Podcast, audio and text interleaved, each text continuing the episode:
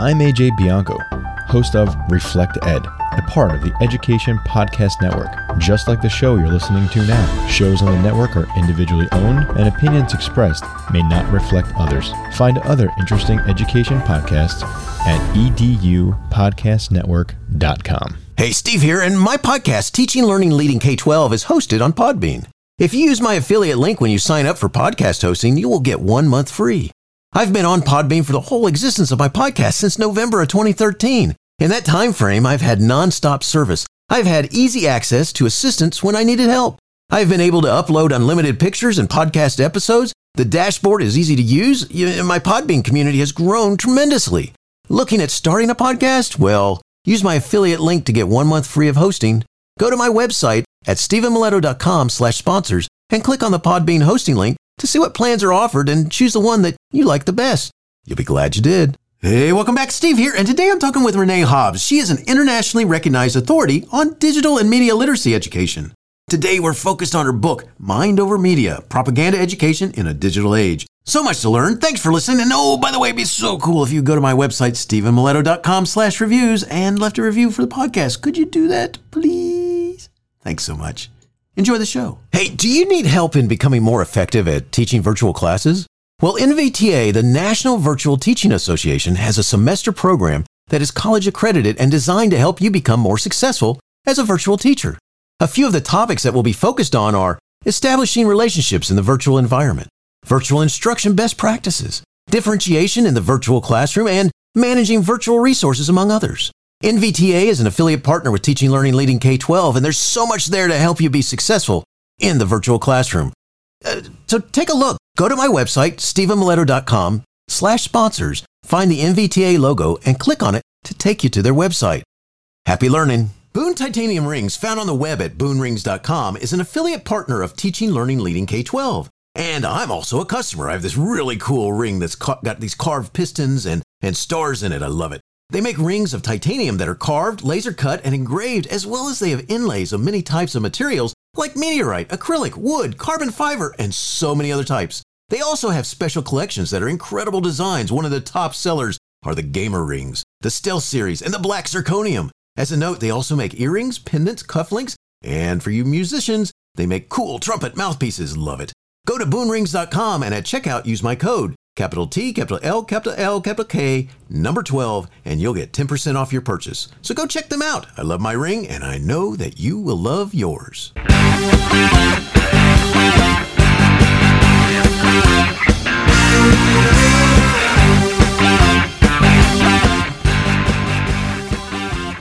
You are listening to Teaching, Learning, Leading K 12, a podcast for educators, helping you help kids achieve their dreams.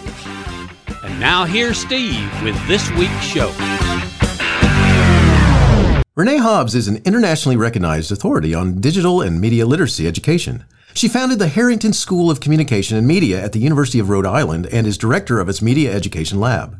Renee co-founded NAMLE National Association for Media Literacy Education and is creator of the first national teacher education program in media literacy at the Harvard Graduate School of Education. She won the Media Literacy Education Meritorious Service Award from NAMLE in 2015, is the author of 10 books and over 150 scholarly articles on digital and media literacy. Her book, Mind Over Media Propaganda Education in a Digital Age, won the 2021 Prose Awards of Excellence from the American Association of Publishers in Social Sciences and Education Practice and Theory. Today we'll take a look at some quick reference guides, the Media Education Lab, and Renee's book, Mind Over Media Propaganda Education for a Digital Age. Renee, thanks for joining me today and say hi to everyone.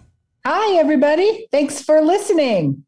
Well, glad to have you here today. And uh, Renee, in the preface to your book, Mind Over Media Propaganda Education for a Digital Age, you introduce the reader to the term propaganda education. And this is noted. When done well, propaganda education can be controversial and it must be designed and implemented with care so that it does not turn into indoctrination. Could you talk about what propaganda education is and why we need it as in our society? Yeah, so you know we are um, we are living in a propaganda society, and um, in fact, uh, that was a claim made in the 20th century as well. right? With the rise of radio and uh, newspapers and television and uh, Hollywood entertainment and Madison Avenue. And now in the 21st century, uh, it's big tech and Silicon Valley. So the persuasive genres are a huge and important part of our entertainment, our information, and um, of course, it's how we it influences how we you know engage in the basic practices of everyday life and deciding what to what to buy, what to eat, what to wear.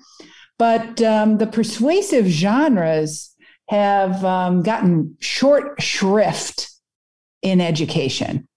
And so propaganda education is uh, an effort to ensure that learners are prepared to navigate in a propaganda society, uh, that they have the uh, critical analysis skills and the knowledge and understanding of how propaganda uh, works to um, influence your attitudes and behavior. Uh, propaganda education is a form of media literacy, right? With emphasis on um, the genres and types of media that um, persuade people. And and how and how can it slide into indoctrination? Ah!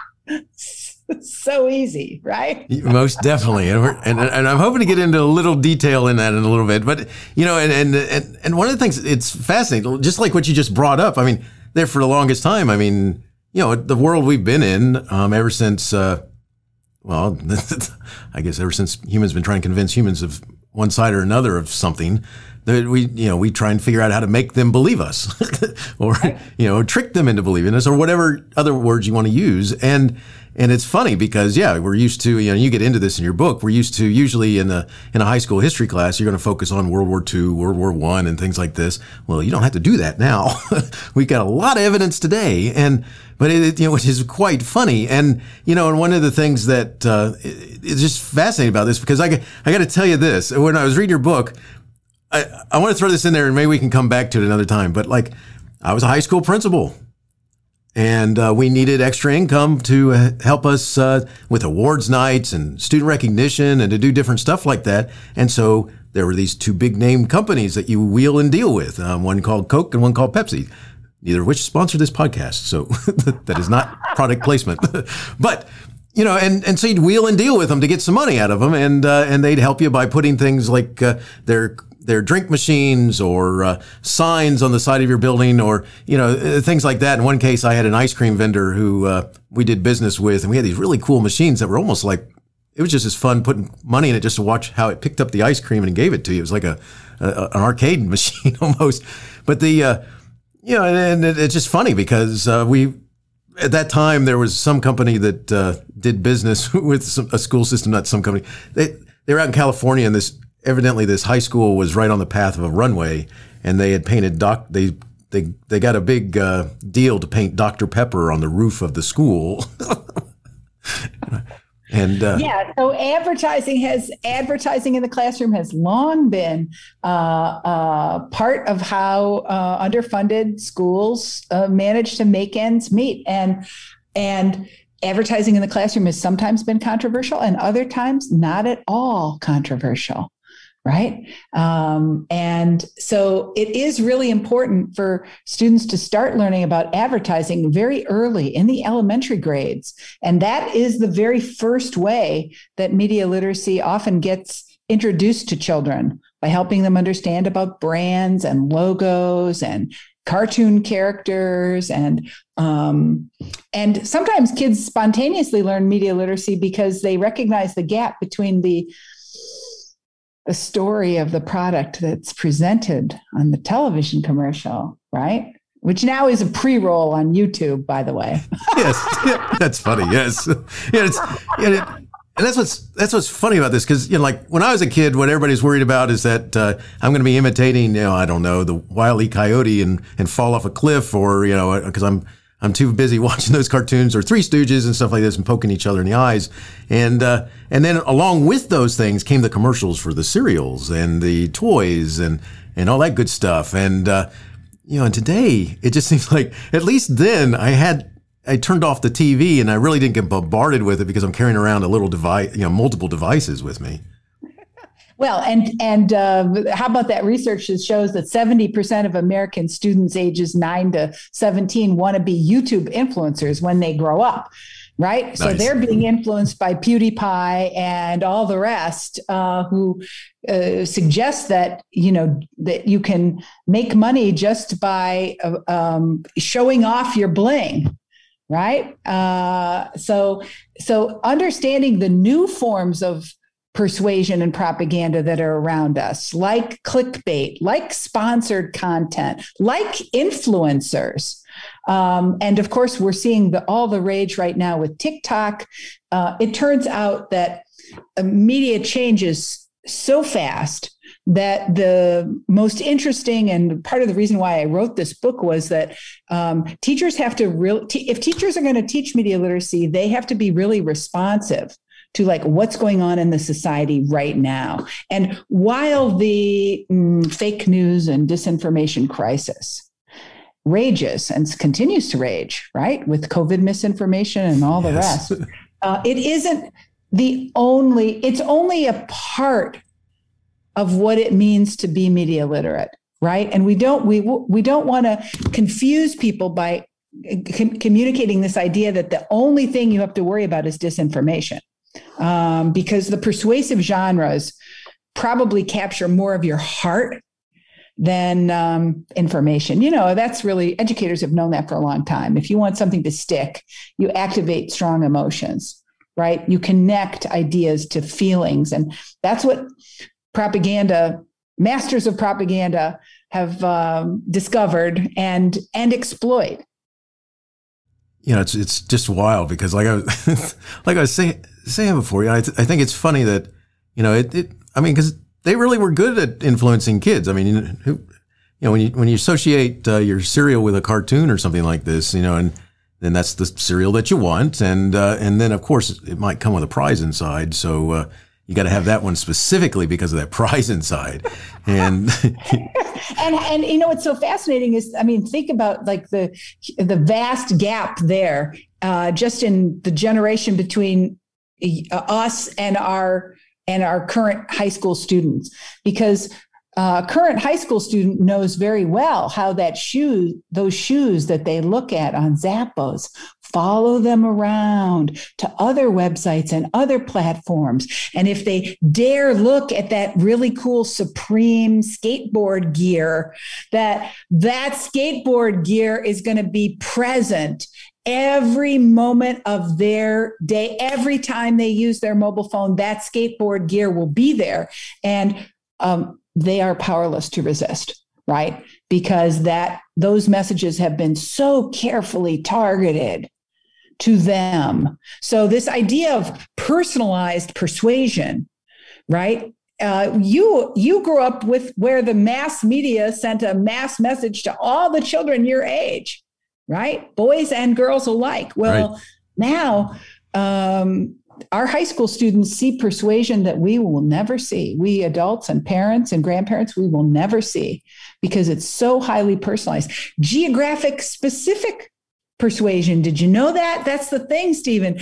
A geographic specific persuasion where um, marketers will deliver a message to your cell phone after you're leaving church on Sunday morning, just in the geographic radius of the church within a 200 feet range of the church because they know that after church, you're going to go out to breakfast.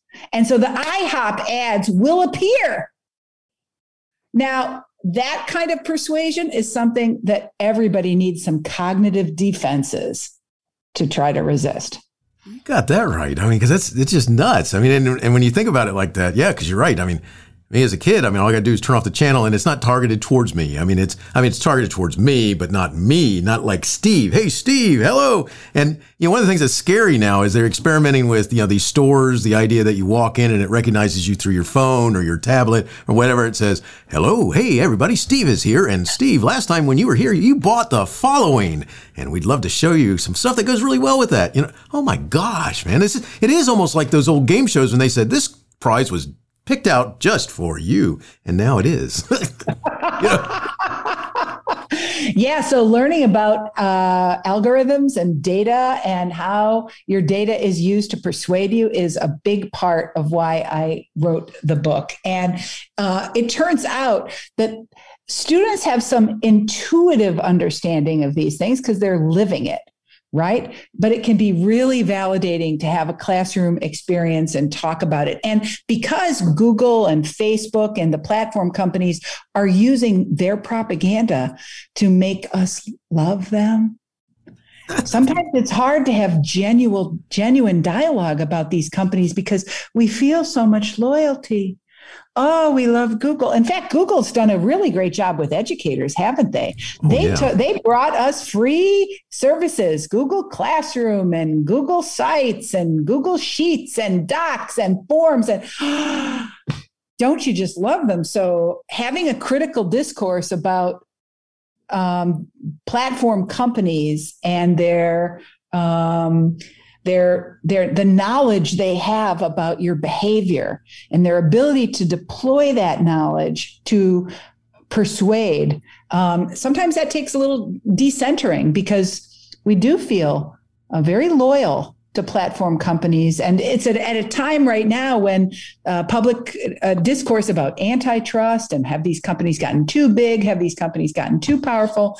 Um, it turns out even high school students can weigh in on some of these important questions about how do we regulate big tech. So, uh, freedom of expression is protected, but um, uh, the enormous uh, political power of these platforms is uh, is is has some checks and balances. It really, it really is crazy. I mean, because what you're talking about is, is, especially having worked with kids for a long time. I mean, high school age kids. That's that was primarily where I uh, was in the classroom as well as an administrator. And you know, one one of the things that oh yeah, they're very they they start understanding and catching on when things are you know it's a little uh, um, too one sided, and it's it's just fascinating now because I mean. I think many of them are starting to realize, especially if they create their own YouTube channel or they create their own their their own podcast or something that suddenly might get censored.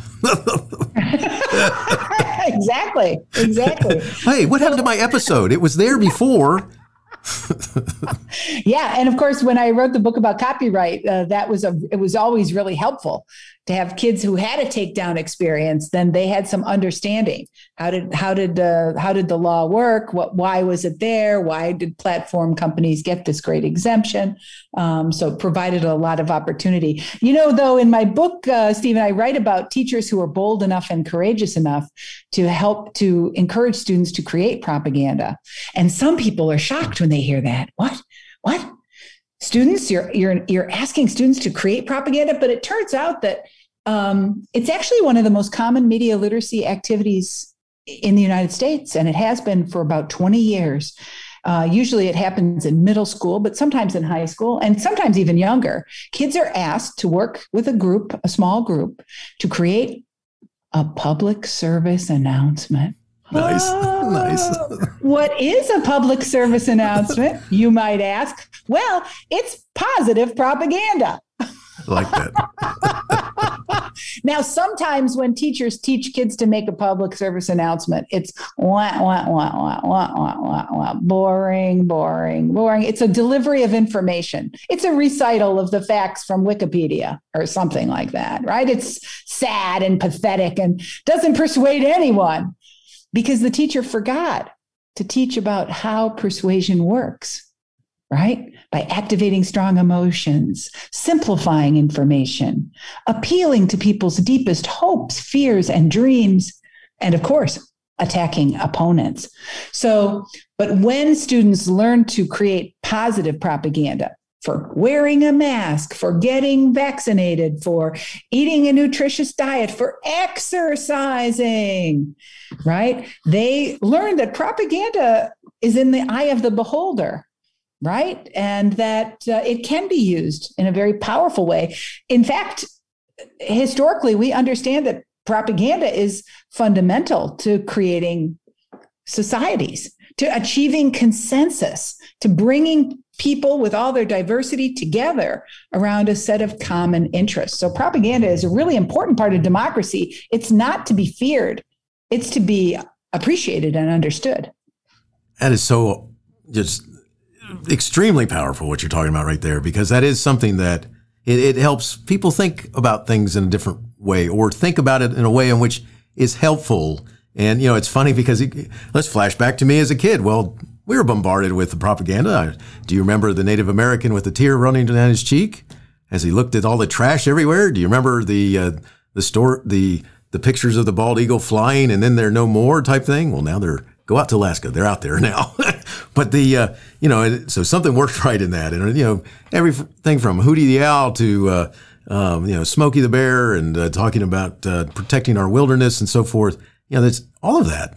Very positive propaganda. And then there were the, the, the little sneaky ones that came on during, in between the cartoons that talked about uh, brushing your teeth and uh, and I wish I could remember the songs that went with them. I can remember the conjunction junction and all those stuff like that, but for some reason I can't remember the eating healthy diet and all that stuff. And anyway, but well, uh, well, well, you know, there's another kind of propaganda that educators often don't recognize as propaganda. Stephen, I wonder what you think about this. When I was growing up, and still today in high schools and elementary schools and middle schools all across America Children stand up and they put their hand over their heart and they recite, I pledge allegiance to the flag.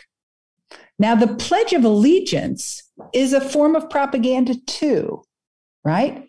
And it comes closest to what we might call indoctrination because nationalism and the feeling of national pride and of pride of, of uh, pride in one's country is cultivated through communication right? Communication behaviors are what build that sense of national identity.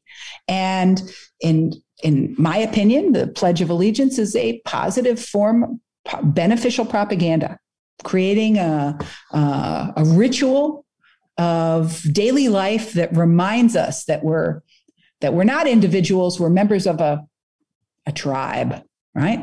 Um, I appreciate you saying that too, because that's exactly what uh, you know. It's to me why it's created. We have to create come around some identity because we have all these exactly. differences. We have plenty of differences, but we need to have that one identity to come together as a country. Exactly. But nationalism can be um, they as, as there's a, a, beautiful scholar that says something like national nationalism can be good, it can be bad, and it can be ugly.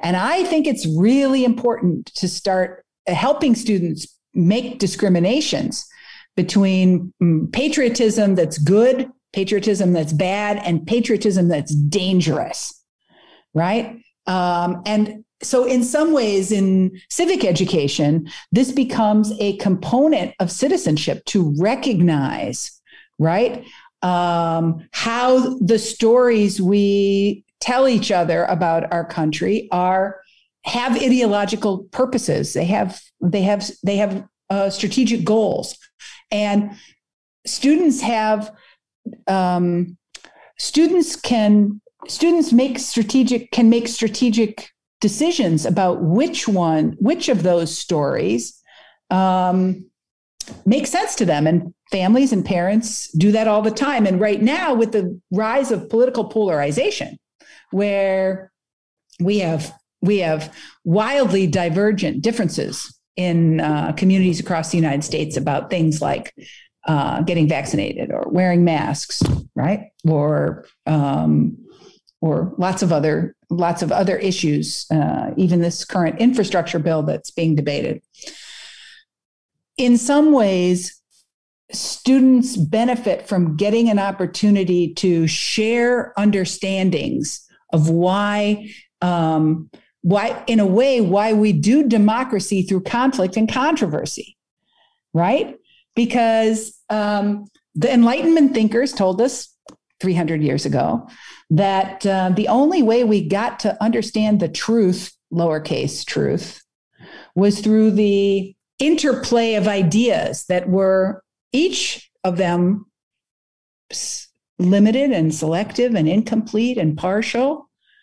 Um, so the idea of exploring propaganda is really rooted to the Enlightenment project of um, we are we are all seeking truth through understanding how partial and selective and incomplete our knowledge really is. And that's why it's i think right now we see a lot of attention to people people saying we need to be aware of our own biases right? And teachers need to be aware of their own biases and students need to be aware of their own biases. And in some way um, that is a part of the project of mind over media.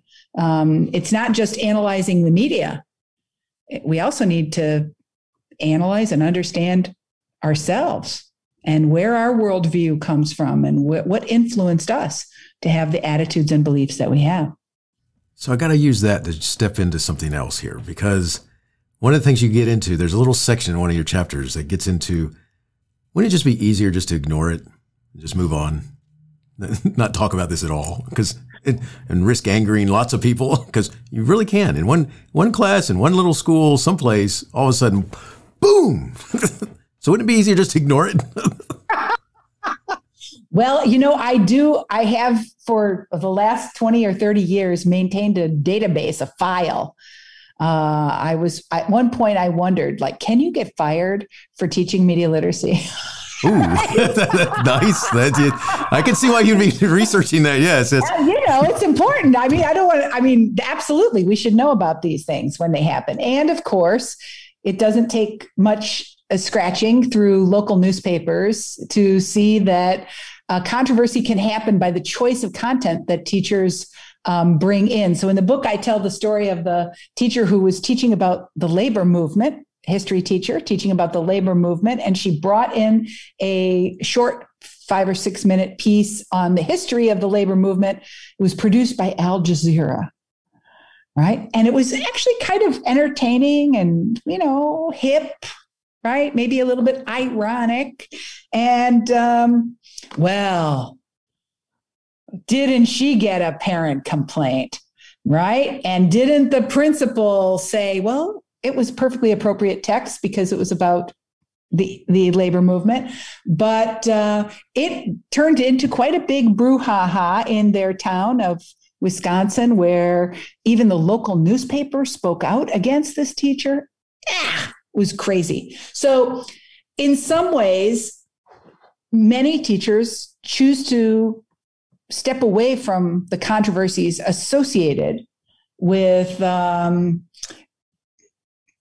teaching about what's happening in our society because of these risks.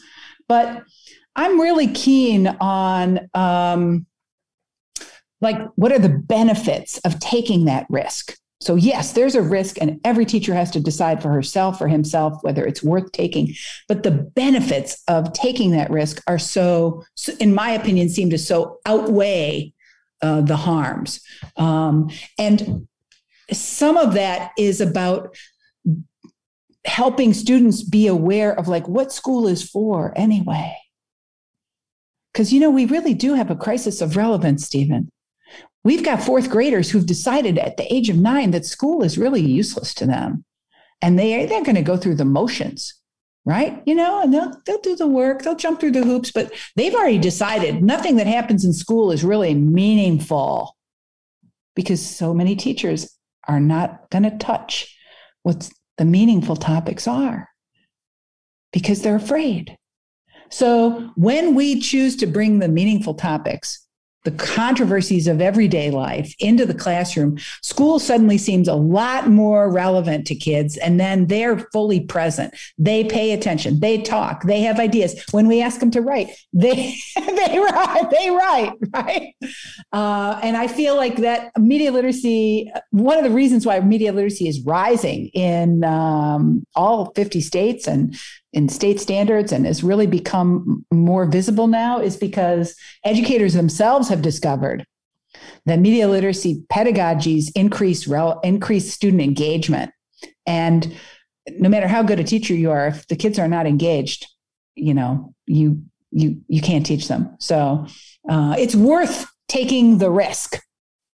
Gotcha. And uh, you know and i got to say this along with what you just talked about because one of the things that uh, goes with that, by the way, is asking, you know, media, uh, understanding media literacy. I would think that one of the avenues that you have to go down uh, uh, is that teaching people how to ask questions about what they're hearing or seeing or viewing to say, is this real? And you know, what, I mean, it's, it's like some of the stuff you're going, okay, first of all, I, I usually, if I'm listening to something on a podcast or a radio and, and anymore my world is I've kind of disassociated myself with anything other than podcasts because I can choose the podcast. but even then, I still find myself going, hello, did you ask yourself who this was? Who did they talk to when they found this information? How many people did they really talk to? And what did the others have to say that weren't included in it?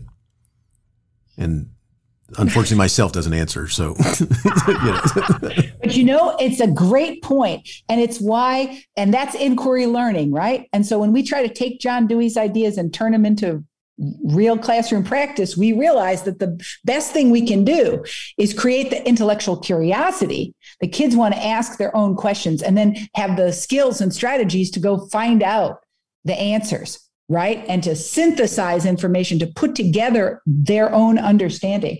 You know what's beautiful about that is the teacher doesn't have to be an expert. The teacher doesn't have to know everything about everything because it's not really about delivering.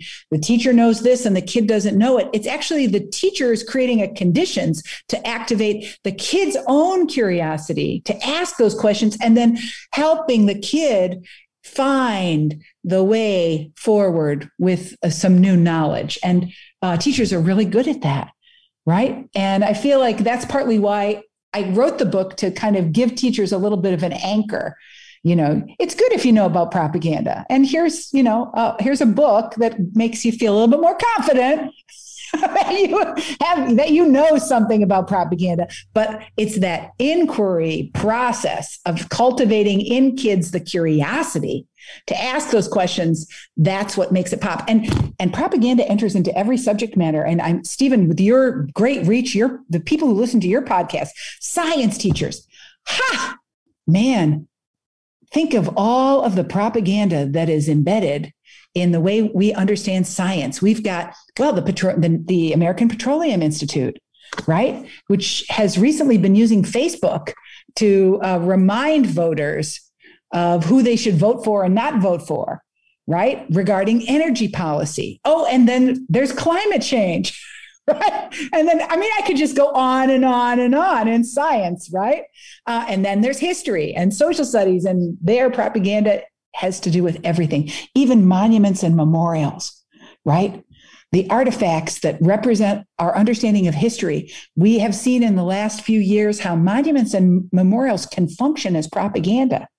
Even if they might not have been intended to be propaganda, they they uh, they function as propaganda and so we have to think about how we understand history has issues of propaganda. And then, of course, there's literature. But you know what? English teachers, Stephen, they're very interesting.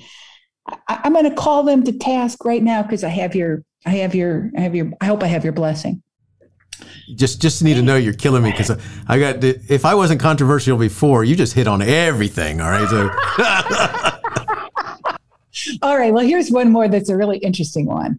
English teachers, right? They're uh, they're about teaching about the power of language, right? And, and George Orwell, right? Uh, Aldous Huxley. In the early 20th century, we we understood that through language you can shape people's perception of the world right? And the study of language is absolutely central to the study of propaganda because just by your choice of verb, adjective, or noun, you can reshape people's understanding completely. But what happened when the Common Core came in in the when was that? The turn of the 20th century? What happened? Well, English teachers said, oh, yeah, yeah, yeah, yeah. We'll just focus on argumentation and argumentation, well, that's how you um, build an argument using evidence, reasoning, and chains of argument, right? A warrant and a claim and evidence, reasoning. Oh, very, this is important. And went out the what went out the window is the English teachers stopped teaching about the persuasive genres they stopped teaching about propaganda. They stopped teaching about the power of language to shape reality because argumentation became the fashion. But you know what? People are persuaded by feelings not facts. And so in all that focus on argumentation, they they left out the way we real humans influencing are influencing each other. And uh, so we have to restore some balance in the English pedagogy right now. Uh, we have to help English teachers be less afraid of teaching about persuasion and propaganda. Just as a side note, I got to tell this story because as a former principal, it's always it's almost always the English teachers who almost always get you in trouble. You know, it's like so for those English teachers that are listening to this right now, I have to share this story because you know it's one of those things that you know one of my all time favorite ones was that uh, from time to time the English teacher it, it, I I had some great English teachers that worked with me. All right, we were colleagues, and uh, but I also had some who they were really pushing the envelope and. Uh, and what I did was I asked them, make sure that you have alternative readings. All right. So that if somebody does not appreciate whatever it is you're trying to challenge the thinking in that way, there needs to be an alternative reading. And uh, I had that conversation and, and I understood the parent and what she was talking about and where she had earmarked the pages and all this. And, and I said, not a problem. I said, well, we'll bring in, teacher came and uh, he met with her and and uh, he came to me and said, She's extremely happy. Everything's good and all this sort of stuff. And I said, Great. I said, I'm going to talk with her. See. And sure enough, she was very happy. And she told me what her daughter was now reading and that it was very, it was awesome that she was reading such a classic. And I went back to him because I saw what that classic was that he gave her. And that classic was Fahrenheit 451. And he got this funny smile on his face. and I said, dude, all right. I said, next time you decide to talk about book censorship with a book that nobody knows, doesn't understand what you've just given the kid. You know, let's not go there, all right? Choose something else. And I'll never forget that English teacher. That's a great story. That Thanks. is a great story. And uh, kudos to you for like uh, uh, supporting that teacher throughout, right? He, he, was amazing. And I got to tell you, though, I just, when I saw the book, I'm like, you got to be kidding me. I'm going to. You talk about you losing your, you know, you start going, well, that was nice. It was nice being a principal for a while. We're good. We're, you know, because I do have to tell you that it is it is a shame that the English departments lose their gumption because typically in the past that is where your controversies came from because it's like I had one who she'd come to me and she'd go, I, I got to tell you, we kind of touched on some subjects today that uh, you might have some trouble coming. she warned you. Yes. She warned you. Oh yeah, she always gave me heads up after the fact. All right. So, well, here's the thing: uh, teachers are the best. Teachers are responsive to the needs of their learners, and in conversations like that, you figure out what teenagers need to talk about, what they want to talk about, what they want to learn, what their what their struggles are. Uh, because you know we're not teaching subjects, we're teaching human beings, right? And that's partly why I love the study of propaganda because it actually addresses us in all our complexity. You know, we haven't even talked about propaganda in entertainment, but propaganda isn't just in the news or in politics or in climate science stuff. It's actually all around us in entertainment. But when when propaganda is in entertainment and it aligns with what I already think and feel and believe, I don't recognize it as propaganda. I only notice propaganda in entertainment when I see those war movies that make uh, the CIA guys look like heroes and make invading Afghanistan and occupying it for 20 years look like a, a really great effort. And uh, then for me, then that looks like propaganda right? But when propaganda upholds the myth of the of the teacher who rescues those poor kids in the ghetto i don't i don't see that as propaganda. That's just a good story. That's funny.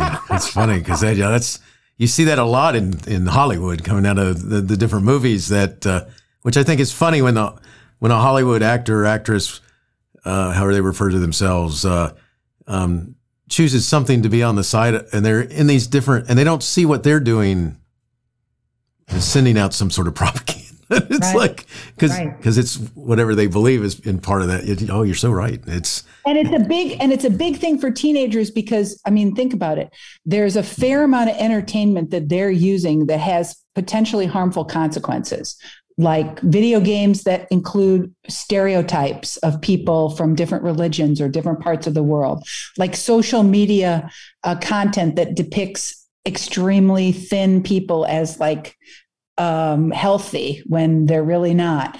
Um, uh, and we're we're all seeing now the the um, you know the self esteem Facebook uh, st- uh, studies about about how kids' entertainment use of media can be harmful, but you can't um, stand on a soapbox and point at kids and say the stuff you like is bad for you. That does not work. What you can do is say, let's watch and discuss, let's ask critical questions, right? About uh, entertainment comedies that make it look funny that the US is going to assassinate another political leader. Like, what's funny about that? Why is that funny? Why is why do we see that as entertainment?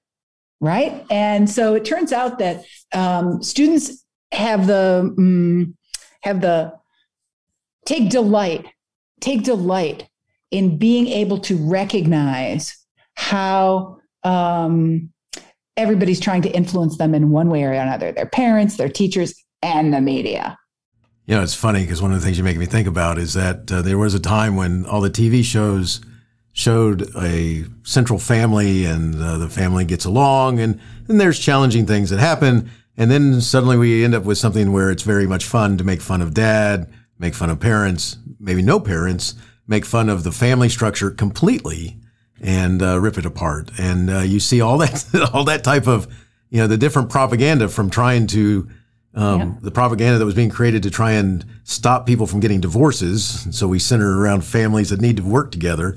To suddenly there is no family structure, and and instead it's funny to laugh at uh, you know the negativity that's directed towards the family. Yeah, a- and and consumer culture uh, echoes some of those terrible values, like uh, eat, uh, get your own bag, says Doritos, because the idea that you would actually share a bag of Doritos is like, no, no, no, you know, don't get your own bag because sh- we're not sharing. And it's like, wow, okay, so they're not just selling Doritos; they're selling a they're selling a value right? And uh, learning to recognize the subtext of a message. And that's why the we go we return back to english teachers. Turns out that takes practice to learn to recognize what's not being said directly but what is being implied through the skillful use of language image and sound. I feel like um, in some ways kids who get who get to encounter that in um, in middle school in late elementary or middle school uh, they come into high school with um, a- a, spirit that is um, it's it's it can be really well used in high school. And it can actually help makes help students to become more socially responsible communicators themselves right? Because once you've thought about thought deeply about the potential harms of communication then you can also realize that you know you you you don't want that guilt. You don't want to you don't want to be part of that. And then you can learn to be a more responsible communicator. And i feel like that's probably why i'm so optimistic about media literacy because i do feel like um, it has potentially such um, beneficial uh, impacts for our whole society. You know yes it's good for students and yes it's good for education and yes it will help build critical thinking skills that will translate onto test scores and such but it goes so much further because it um, allows us to restore our sense of being uh, respectful members of um, a society where we owe each other the obligation um, to listen respectfully, to try to understand. And you know, at the end of the book, I say um, the the way forward with living in a world full of propaganda is to have intellectual humility, be aware that you don't know everything, and that you don't understand everything, and other people's understandings may be just as valid as your own, right? Um, and that you have to decide who's who to trust and respect. You have it's that decision is not foreordained. It's your decision. You have to decide who to respect and you have to decide who to trust. And what we don't want is a society where people feel like they can't trust anything or anybody. That's what I'm really scared of. And so, Stephen, that's partly where I'm, why I'm so passionate about this topic because um, I, I don't want people to be cynical. I want people to feel confident that they can make informed decisions about who to whose ideas to respect and trust, and to do that with and to have some skills. You know, before they get to college, for God's sakes. Oh, you hope they're making some decisions before they get to college, because by the time they get there, if they've all if if they're not able to make some critical thoughts about uh, what they're introduced to, they got a lot of trouble coming. so crazy stuff. You know, this is this is this is awesome talking with you, Renee. I gotta I gotta, I gotta make sure I ask you this. You know, one of the things that's kind of cool in your book is that uh, you have these activities throughout it that uh, reinforce what you've been talking about. Could you just share a little bit about those? Yeah, yeah. So uh, so I, I, in the course of doing the research for this project, I, I talked to about I don't know, 300 educators. And I harvested all kinds of cool ideas uh, from them, from uh, the, uh, the Emilys in uh, Austin, Texas, who were teaching social studies to high school students in ways that were just amazing having students compare and contrast the you know the words that come when you're watching the news the words that come below the picture. Nice, These teachers nice. were basically deconstructing and analyzing the actual nouns and verbs going on and helping students uh, understand point of view and they weren't afraid of bringing disinformation into the classroom they would bring in a piece of uh, you know total garbage right and they would help students realize that even a deeply flawed, inaccurate, false, or misleading or biased report can have some value to you on your inquiry journey. There is some value to be uh, had in understanding that very different um, and sometimes deeply flawed uh, argument or point of view. They were fearless. Uh, and how about the how about the elementary school library media specialist who was using the Mo Willems books, right?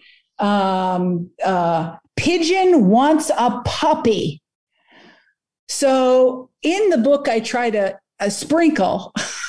sprinkle uh, like little vignettes case studies of from the stories that i gathered because uh, there were just so many of them and i wanted to showcase the best of them turns out pigeon wants a puppy is a children's picture book about the persuasive strategies that Pigeon will use in his effort to get a puppy. Turns out, even the best of us will sometimes convey inaccurate information. Well, kids Over, don't do overstate that, do a case using hyperbole. We might even lie. no. What a great opportunity to talk with very young children about what people do in their efforts to persuade others. such a cool, such a cool. Uh, I feel blessed to have had so many teachers uh, contribute their stories. In fact, um, yeah. So, but in general, the um, the activities come from not just uh, uh, American, North American educators, but I w- was so very fortunate in thanks to the European Commission, I was able to work for three years with educators from France, Finland, Poland, Romania, Croatia, and the ne- and Belgium, and these educators also are represent. They're they're uh, pedagogies are represented uh, in this book as well. So, um, again, you know, teachers are so creative. Stephen, you know that because your podcast really showcases them. Teachers are so creative and they uh, figure out strategies that work for their learners. And um, I, I feel like, you know, anything we can do to empower them to keep doing that, that's a good thing. That's cool. That's cool. And then I got to tell you, your book's very powerful. And I, I got to, I got to ask you this: if if you had a chance to talk with an audience full of educators, and and you're talking about your book, what's something you just want them to walk away with when when they leave? This is the thing that they got to walk away understanding. propaganda, the word propaganda has been used as a sneer word that stops people from actually thinking. That's a problem in a world full of propaganda in advertising, in entertainment, and information. So instead of treating propaganda as this historical thing that happened in 20th century Germany, right? We have to embrace the idea that propaganda is all around us. It's it can be beneficial, it can be harmful. In fact, activists all throughout history have used the power of propaganda to try to make societies better. So we have to stop thinking about propaganda, stop using propaganda as a smear word, and we have to start taking it seriously as a really important cultural phenomenon that needs to have a bigger place in what we do in public education. Awesome. And, and you know, one of the things I hate, and I hate to leave, but I need to touch on something else here real quick. But uh, you know, your book "Mind Over Media," I mean, it's just it is so powerful. I mean, it's just it, the uh, the idea of uh, propaganda is something that we do that's for good things as well as bad up um, bad things. I'm sorry, great vocabulary there, Steve. But you know, it's uh, it, it has its, its its positive part of the world and it's there. I mean we can see it all around us. And uh, you know even just as simple as how to brush your teeth and why you want to you know? Um, so w- with that being said let me, let me shift gears here just for a minute. You, have got a couple other things. You've got some other resources that you put out there for a digital learning world um, called quick reference guides uh, and you got them for elementary middle and high school. And i was wondering if you might want to talk about a little bit about why um, teachers might want to take a look at your digital reference guides. Oh, thanks so much for asking about that. You know, during the coronavirus uh, pandemic, uh, media literacy educators and uh, and all teachers really had to figure out how to d- move online. And of course, we went through that phase of remote emergency instruction and we continued to discover and learn. Well, we did that in at the media education lab too. And we were so very fortunate to bring our learning community eh, eh, to harvest ideas from our learning community because you know we've been offering the summer institute in digital literacy that's our premier professional de- uh, development program it's now in its 10th year the Summer Institute in Digital Literacy now has over a thousand educators who've had this intense week long learning experience. And we brought that program fully online during the pandemic. And that's when we realized oh, we actually know how digital learning can activate these um, profound critical thinking skills, inspire kids to create media to represent their knowledge, and be supported in ways that create a climate of respect and trust where kids can learn. So, um, yeah, so with my colleague uh, Julie Coiro and Yonty Friesem, we said, let's see if we can explain this pedagogy that we discovered during the pandemic. Let's see if we can explain it in just six pages. Can you believe it? And That's we did. so, with help from our publisher, uh, WW Norton, uh, we were able to like create these. Really, we were thinking the way they're intended to be used is in a um, in a staff development program where you read and talk about the ideas that are in these six pages because of the pandemic, every teacher who reads these um, short guides can connect to something they experienced uh, during the pandemic. And what we're trying to do is make sure that the best practices of online learning that happened during the pandemic don't go away just because we're now going face to face. We want to bring forward those best practices of digital learning into the, the new era ahead. Uh, and that's what we that's why we created the quick resource guides for uh, digital learning with the media education lab awesome love it and and they're they're and you, guys did a great job of compressing it down into into those pages so i got to tell you that's a I, what a challenge because I, I barely can get uh, reduce the number of questions I want to ask a guest. And uh, you, you, guys mentioned all this great information in that, that short guide. And and I got to ask you, I mean, so with that, I want to use that as a segue. What do you think is one of the major? I mean, what do you think um, as a result of you know how is teaching changing in post pandemia? is that a word? Yeah. yeah, I mean, I think we're all looking really hard at what this academic year will bring, right? Because you know, last year was so uh, we were still kind of feeling our way forward.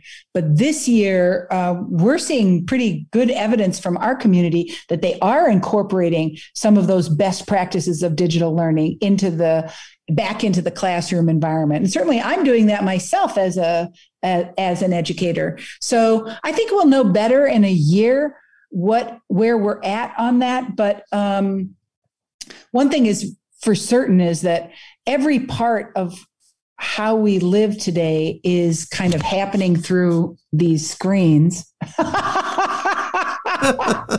and um, the more we're able to support and scaffold people's competence and capacity to engage in robust learning using screens, um, I think the better off we're go- the better off we're going to be, you know, as a society. So there's no going back from from it now. We've just discovered like how glorious it is that we can talk to each other through this podcast.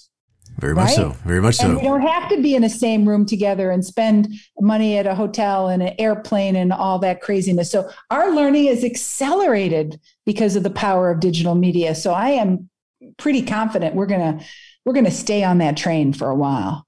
Very cool. Appreciate you talking about that. It's just it's just kind of interesting because we're you know there's there are lots of lessons learned. I got to tell you one of the cool things that I've benefited from was that uh, prior to the pandemic, I, you know when I go to interview guests and if uh, I hate to say this, but if they were my age and above, all right, uh, um, they tended to go Skype. How do, how do I do Skype? And, I, and Skype wasn't didn't work as well, and and uh, I had all these problems with Skype. And then someone one day introduced me to Zoom, and I said, "Ooh, this is cool." And and so I started using Zoom, and I had to explain to uh, different people how all you got to do is just click the link. That's all you got to do. That's there's no you don't have to have a you don't have to belong to anything or anything. Like all you got to do is click that link and have a microphone to talk with me. All right, and uh, and and now what's cool is that now the word Zoom is like Xerox. All right. It's like, you know, it's like, it's like forever copy machines were Xerox machines. And it's like, and the company I'm sure appreciated that. But, you know, you know, even though Toshiba might have been right in the corner producing copies, I mean, today, I mean, there's all kinds of different ways we can have these conversations. But Zoom, by the way, not a sponsor. Um,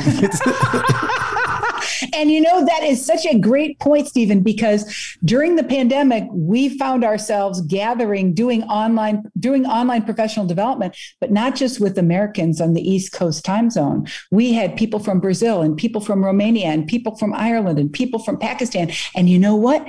Those teachers who formed relationships with others from other societies and cultures, they're continuing to collaborate where their students so there's a really cool uh, there the the the high school students in Egypt are interacting with the high school students in like rural Michigan, right? And it's like okay, because Zoom makes that easy. And so, what is that going to be like when middle school kids and high school kids realize that they can learn from anybody, any place around the world because of this technology that puts us in a in a relationship? I'm just so excited about the future of digital learning. Yeah, and that I got to tell you, uh, I've had I've had interviews and conversations and developed connections with people all, all around the world too, and it's it's the neatest thing. I mean, eh, you you want to be challenged, or at least to challenge me, just have me try and figure out how I need to talk with the author who's in Australia who's actually a little bit ahead of me in time. So they're actually in the future. And I forget about that with my calendar. You know, it's like, or, uh, you know, the, my favorite one is trying to connect someone from Australia and Finland. All right. So, mm-hmm. you know, with me yeah. in the US. And it's like, yeah, there are some limits due to the, uh, if you're on the complete other side of the world, then asynchronous is best. Have you ever used, um, oh, I, Volley? Volley is an asynchronous Zoom. So I post a message on video and you pick it up, you watch it at a different time zone and react to me. And we have a convert. It's a slow conversation, Stephen, because it happens over time, but oh, it can be just as intimate and powerful as any form of expression I've ever, ever used. And I feel like so for my friends in Finland and my friends in Australia, and my friends in Singapore, we have other technologies we can use for slow conversation when we can't be in the same time zone. That's awesome. You just you just started making me think about. Uh, I recently saw this movie uh, Interstellar, and they're having this communication back on, Earth that's coming out that's you know really far in the past. you know, that's sorry, not a commercial for Interstellar. Just no, no, right, exactly. But you know, time people humans have been communicating across time and space since well since we made the uh, the the hieroglyphics, right? So, how exciting it is for students to continue to do that with their mobile devices, right? With their laptops. So, it's a it's a great time to be uh, great time to be a teacher and great time to be a learner. It really is. I wish oh it would have been so cool if I had the podcast equipment like I do now in when I was a history teacher. Have you ever been jealous? Have you ever been jealous of the kids who are coming up now who have who can be podcasters in high school? Oh yeah. Oh my gosh. If i just i mean because it's so affordable. And i can do this and you know and oh my gosh it would have been awesome to have had that ability then. And uh, just take that if i could go back in time and take something with me and change the way i teach that would be it. I mean it's like this is nice. And uh, you know very cool. Oh yeah. Very jealous about that. And uh, just as a side note if I could get rid of all the commercials on it, YouTube, all right, you know, but because I always go, I need something fixed, go to YouTube. You know, it's like. well, thanks for bringing it back to persuasion. You know, it's it, part of propaganda education is understanding that uh, YouTube comes to us for free, but it isn't really free. You are paying with your attention, right? It, that's what that's the currency of a digital era. Just as a side note, I have to go back to. Do you remember? It was called. Uh, TV One or One Channel. Channel One. Channel One you know, and, uh, and and people were worried because it came with posters that were static posters you put up, or the commercials that they put on there.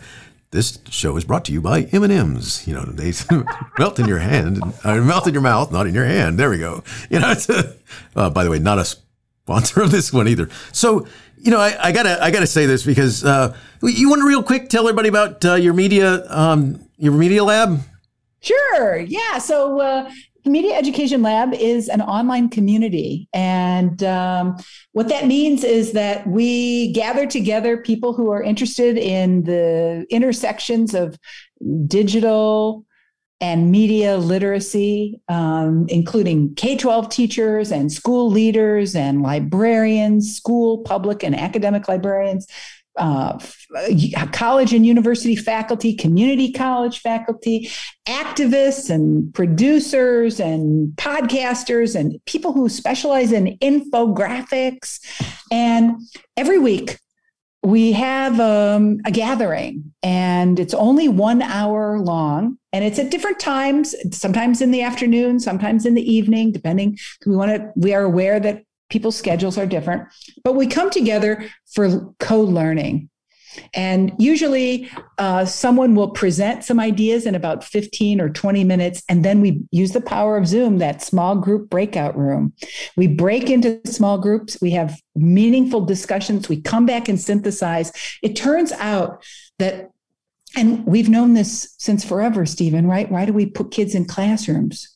with 25 kids so that they can basically learn from each other in relationships. So, the Media Education Lab, yes, we publish research and yes, we create curriculum, and you'll find all kinds of curriculum materials and resources that we've created over now uh, 10 years.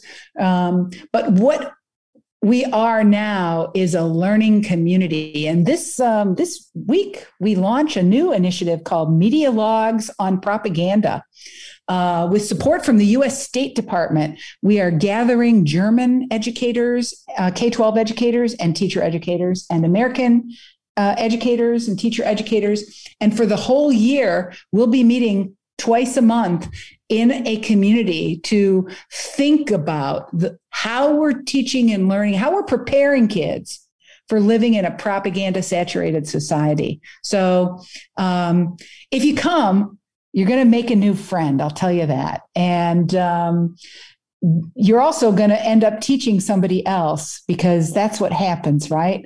When people get, when teachers get together for conversations, they, they share ideas that others can use and and that spirit of generosity is really at the heart of the media education lab so you can learn more at www.mediaeducationlab.com very cool and and since you've gone that direction do you have other places that you'd like to send people if they'd like to find out more that's the spot. Yes. Of course, if you want to see the great ancillary materials for the Mind Over Media book, they are amazing. Uh, that is mindovermedia dot, what is it? Mindovermedia dot uh, US. No, mindovermedia dot US. We've got all kinds of digital learning resources there. There's a gallery of over 3,500 examples of contemporary propaganda anybody from anywhere in the world can upload something that they think is propaganda. And you're going to see um, anti vax propaganda there. You're going to see climate change propaganda up there. If you type in um, global warming, you're going to see the good, the bad, and the ugly. All kinds of examples are up there political propaganda, uh, propaganda about history, propaganda uh, on all kinds of topics.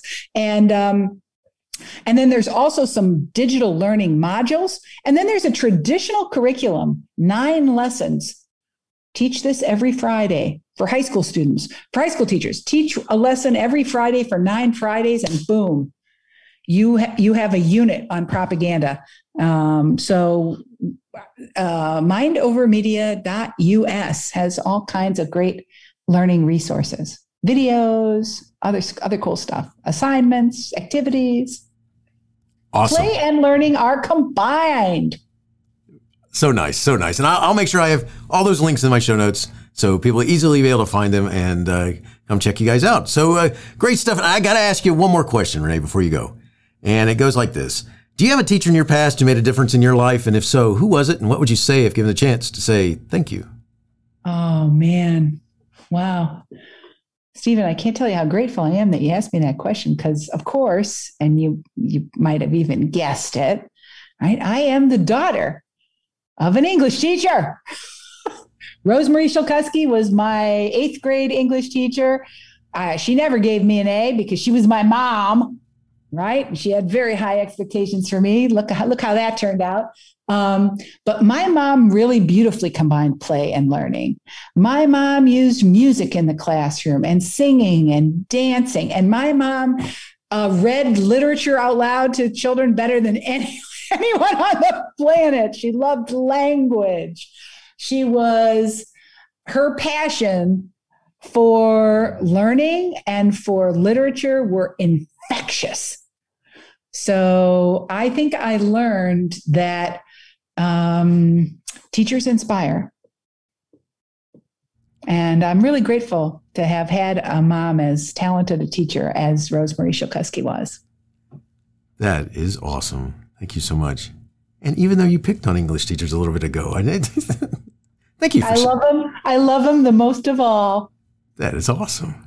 So, uh, so cool. Uh, Renee, thanks so much for talking with me today. Your book, Mind Over Media Propaganda Education for a Digital Age, is a powerful tool that is much needed. Also, don't forget to check out those quick reference guides. Good stuff for learning how to work in this digital age. Uh, all should read your book and uh, wishing you the best in all you do.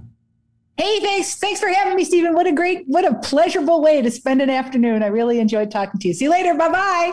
Teaching Learning Leading K 12 is excited to be a member of Voice Ed Radio. Voice Ed Radio your voice is right here. Teaching Learning Leading K 12 is a proud member of the Education Podcast Network. Podcasts for educators, podcasts by educators.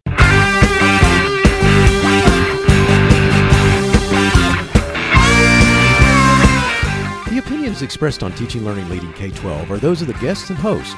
Teaching Learning Leading K 12 is intended to share ideas, advice, and suggestions for classroom teachers and school administrators. Teaching Learning Leading K 12 is produced for educational purposes. Thanks for listening, and I hope you'll share it with your friends.